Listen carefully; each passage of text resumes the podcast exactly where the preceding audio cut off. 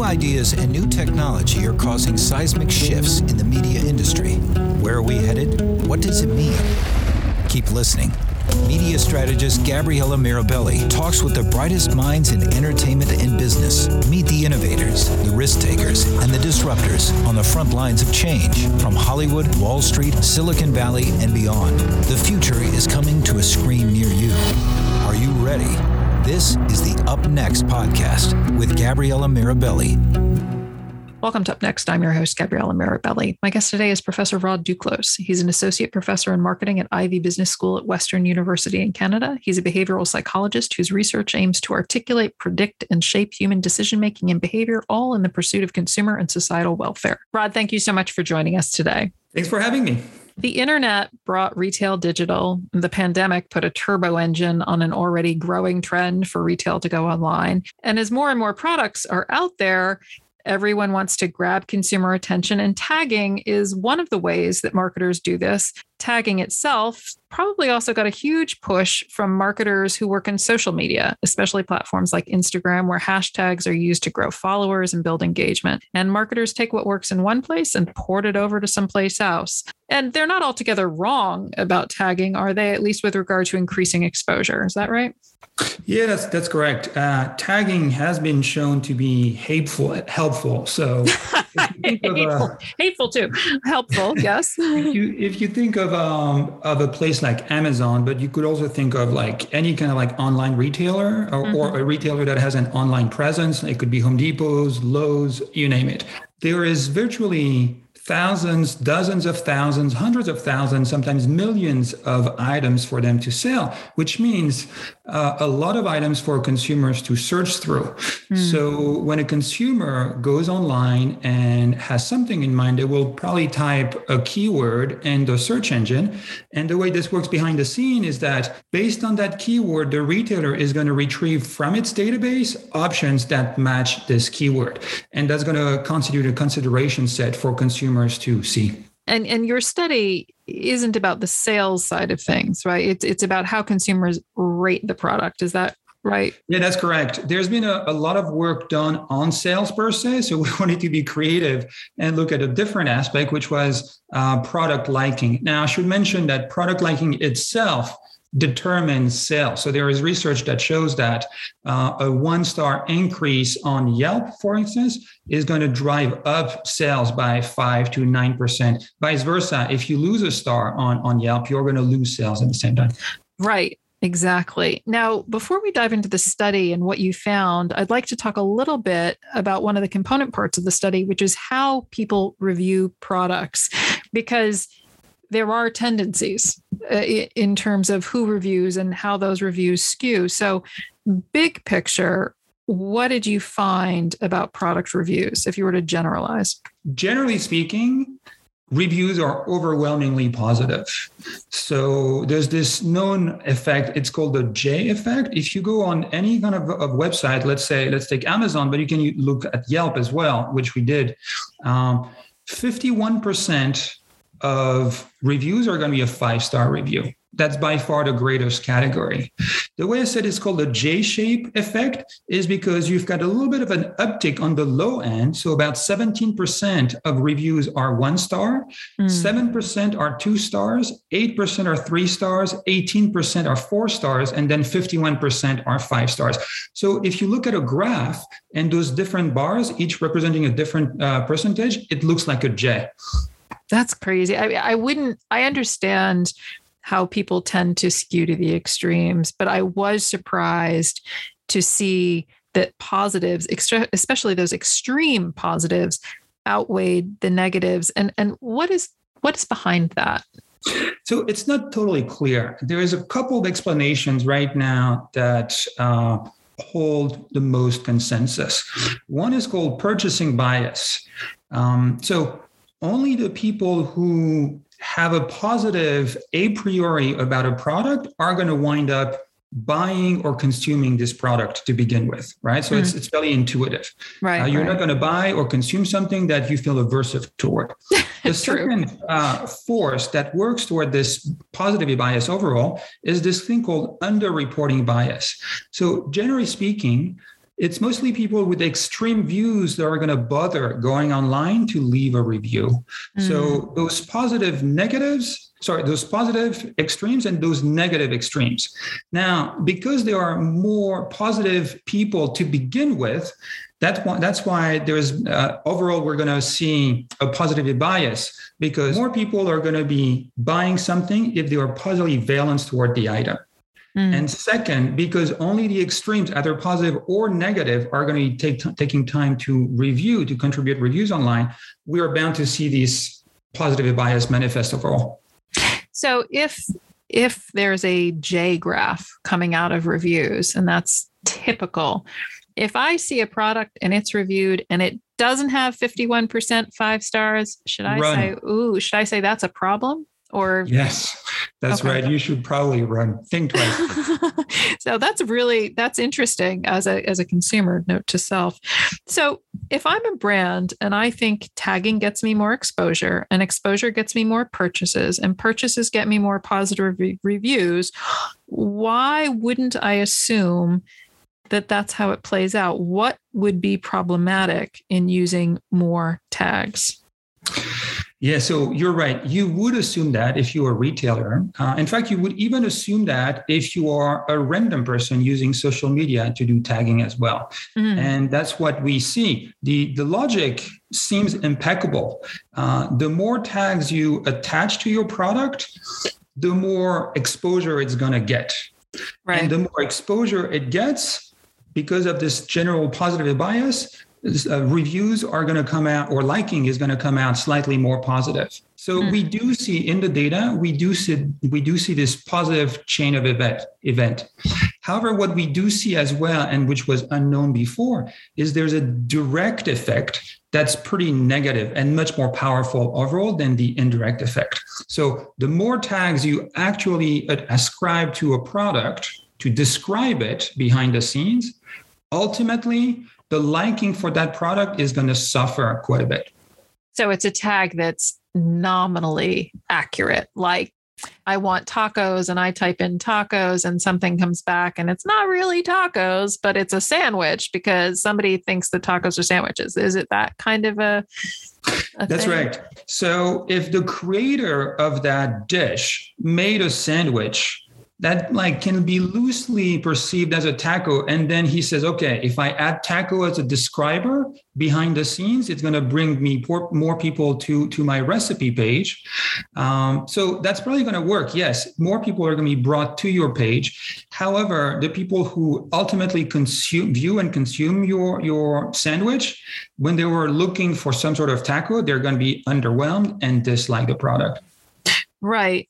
So and part of this ties back to the way people use categories, right? That there's a human tendency. I mean, in your study, you say that children as young as three prefer to base their inferences about a new object on its stated category membership rather than its appearance. What does that mean? Can you give a concrete example?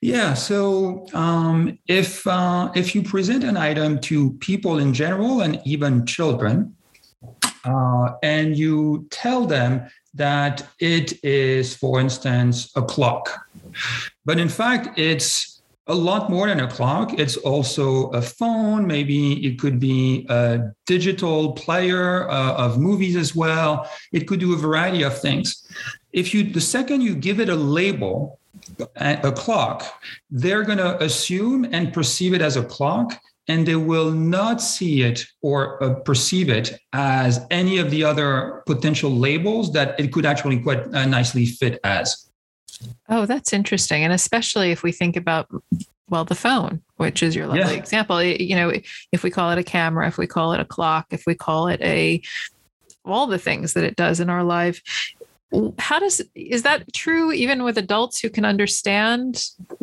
you know a multi-purpose item? Yes even adults. We are stuck. So if i'm looking for a book and i want a mystery. And i so i type in mystery.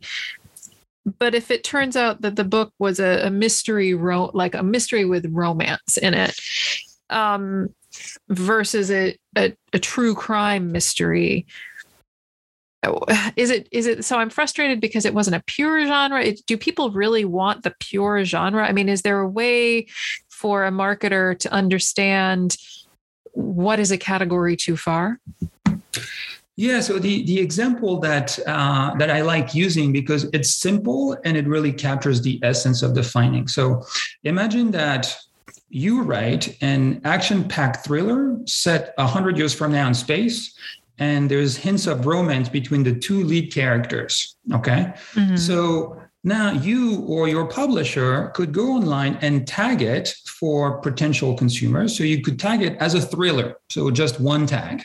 Mm. And then I come along and I'm looking for a thriller. So I type thriller in my search engine, and boom, you show up in my consideration set.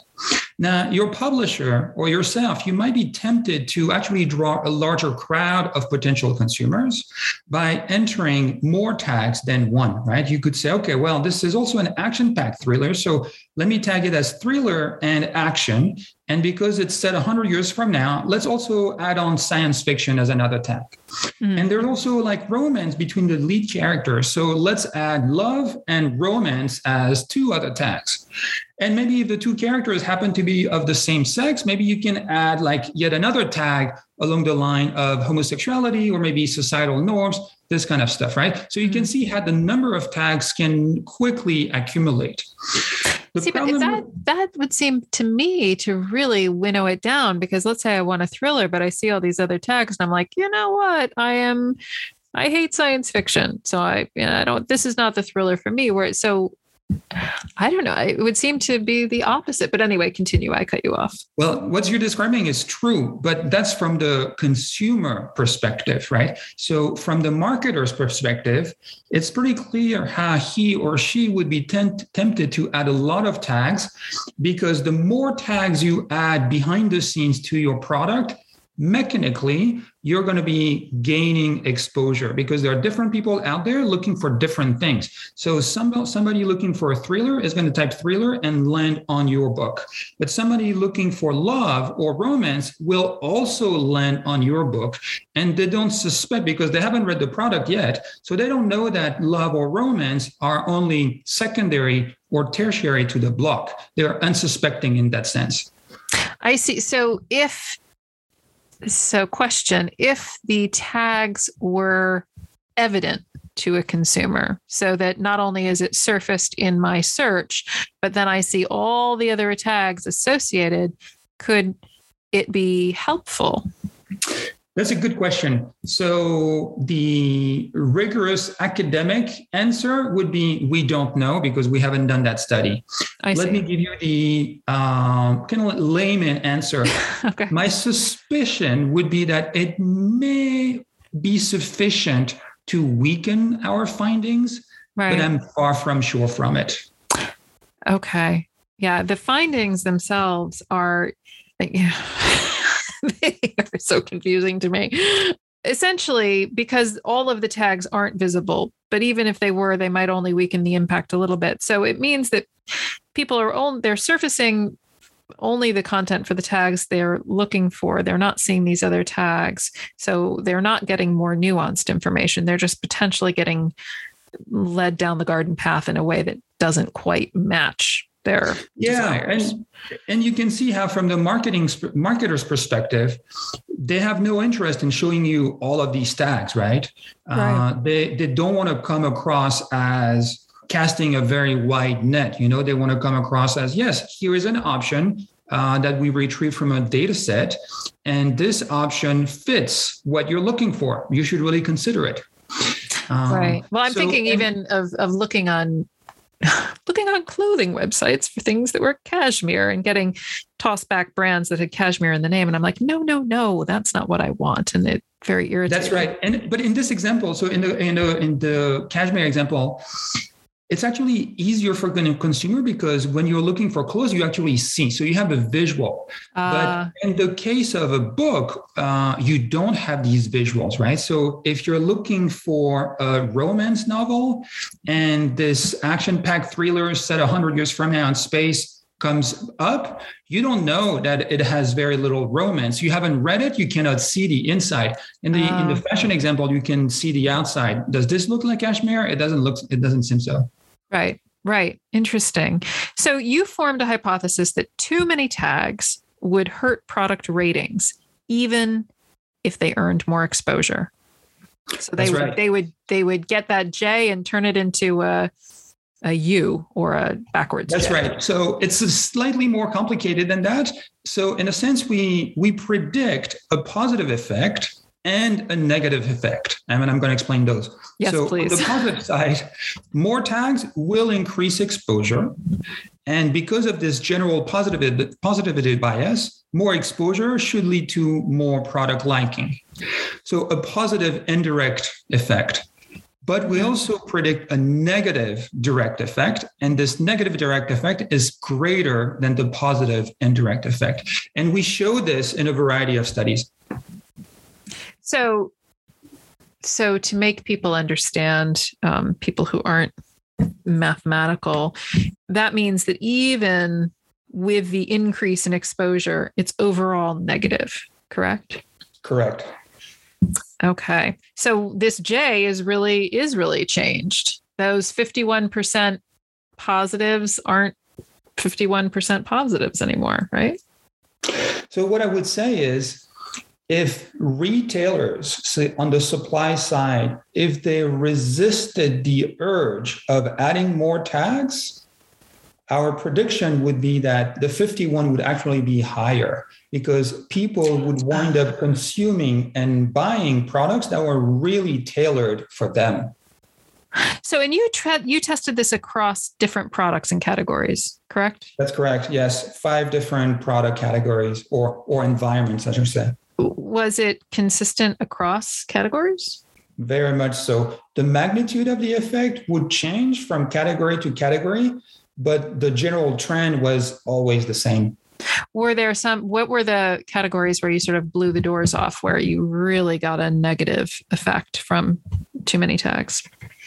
So on uh, with books, for instance, this was particularly true. Mm. Uh, with game apps as well. So if you think of all the games you can buy on your phone, this Oh, interesting. particularly true as well. right, of course. But we we also find the the the, the effect to be true with YouTube videos or with uh, academic ar- articles, for instance. It's interesting, the YouTube videos, because that starts wading into social territory and people do go tag happy there. And so I think that, especially for entertainment brands, to think about how they tag their YouTube videos, because that's some, you're talking about directly linking that with a thumbs up, thumbs down, correct? Correct. And another thing in, in the tagging book section, you had it was tagging that was generated by consumers, not the publishers. Is that right? That's right. So on that website, uh, which I'm not at liberty to disclose, but uh, you can think of the major websites to that effect, and you're there. Hmm. Uh, so yes, it's what we call social tagging. So in this in- instance, it wasn't tagging done by professional retailers. It was actually readers themselves who can like contribute their opinions, uh, not only in terms of liking, but in, even in terms of categorizing what the book is about. And we find the same effect. So whether tagging is done by educated professionals or naive layman consumers, the same effect emerges. Well, and if I'm thinking of the same website that I think I'm thinking about, here I think all the tags are visible, aren't they? I think they are on that So website. it, so it, it will depend. So some websites do show tags and some don't. And we find the same effect. Interesting. Interesting. Now, was was the differential the fact that it was consumer and not was it I, I'm going to have a horrible grammatical construction. More different was it? Was it more extreme because it was consumers, or I wouldn't say so because when we looked at um, game, uh, uh, mobile phone games, Hmm. which where the tagging was done by professionals, the same effects happen. So it was so the, the, the, magnitude really I, I, would be hesitant to say the effect is even more pronounced when consumers are doing the tagging than when marketers are doing the tagging i don't think that would be an accurate uh, statement so but as a as a marketer uh, should should marketers lobby to not have consumers tagging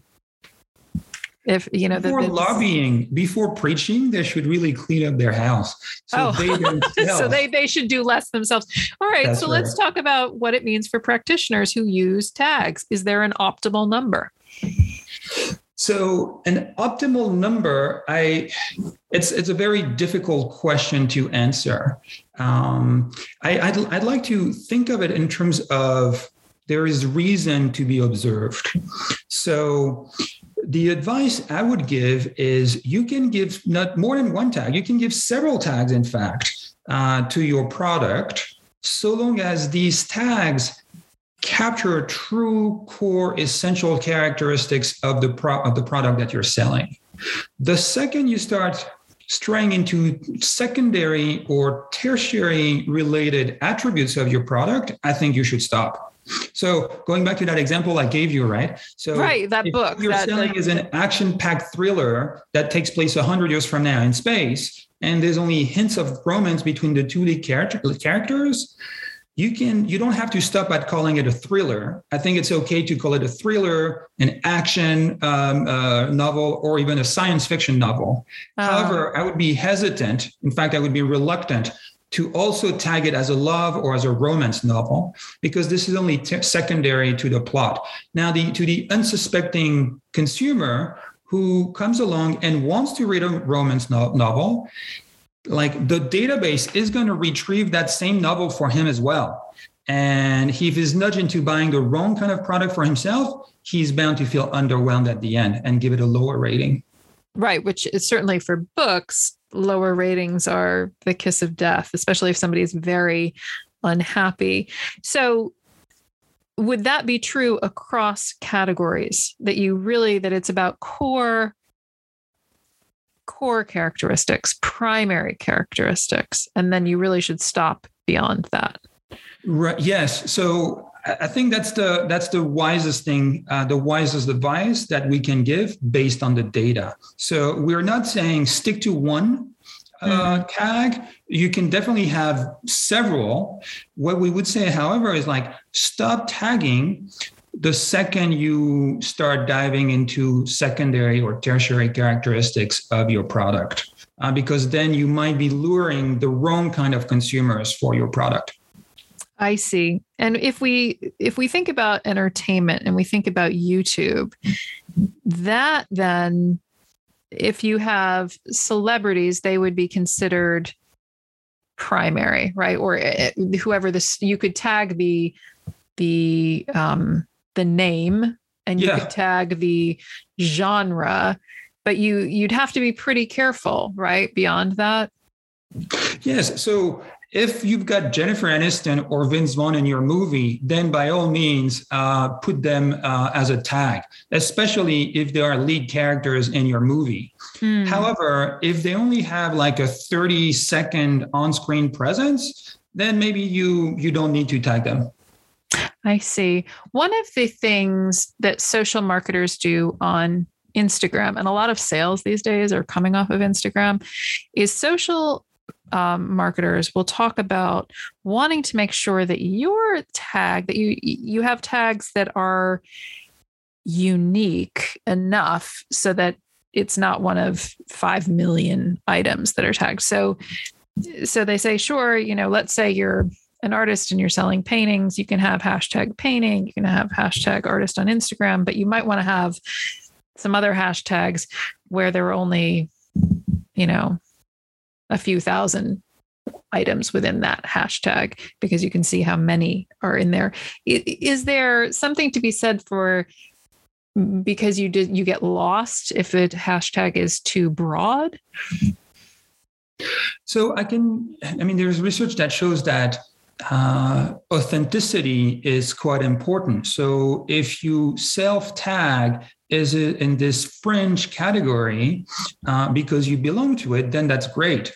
I see. Uh, but the, the really the the rule of thumb here, the the principle is if we don't be, if we don't belong if our product does not belong to that category to that hashtag then let's refrain from using it right so don't reach that's really that's right across the board do not that's reach right. and it actually so if if i want to draw it back way back earlier in our conversation we were talking about you know it isn't about sales per se but about reviews. Now I'm going to now I'm going to drag it back to sales. So if we have more tags and the direct effect of having more tags are n- negative for so we don't have as many uh, high reviews, does it have a sales impact? I mean, if, is it money?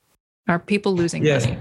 So and you can see how i mean i've got empathy for for those marketers for those retailers they think they are doing the right thing the more tags they add behind the scene the more exposure their product is going to get the more exposure their product gets the greater the sales should be that's intuitive logic uh, now an other separate uh, contributor to sales is product liking itself. And there's plenty of research that shows that people check out the ratings before choosing yeah. to buy or not, right? Right. So you have to be mindful of those two things simultaneously. So, yes, you should seek visibility for your product uh, because that drives sales, but you should also protect or preserve the ratings, the product liking, because that too determines sales as well.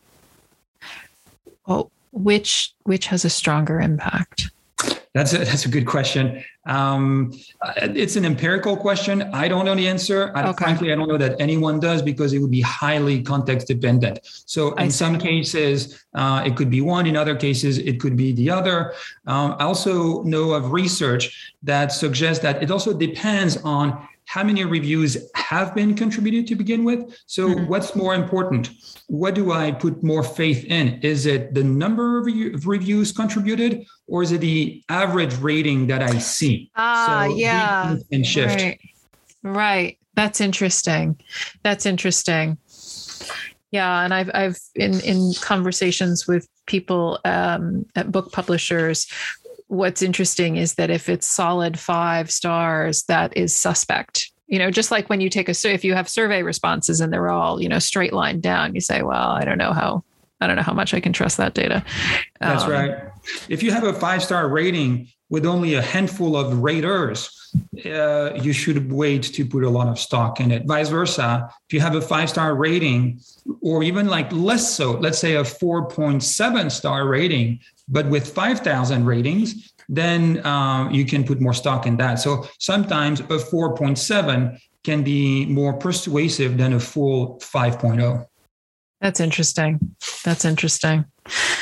Fantastic. Well, thank you so much for sharing the time. It's actually something that people do get tag happy. And so this is a, a word of warning for all that, all those people inclined to add a slap another tag on there. So thank you for sharing your time. And there will be a link to the paper on the podcast webpage. Thanks, Gabriella. We've reached the end of another episode of Up Next. I'd like to close by thanking my production team at Up Next, my friend Rob Naughton, the voice artist who recorded our open, and of course, all of you, the members of our audience. Thank you. I'll be talking to you again next time, right here on Up Next.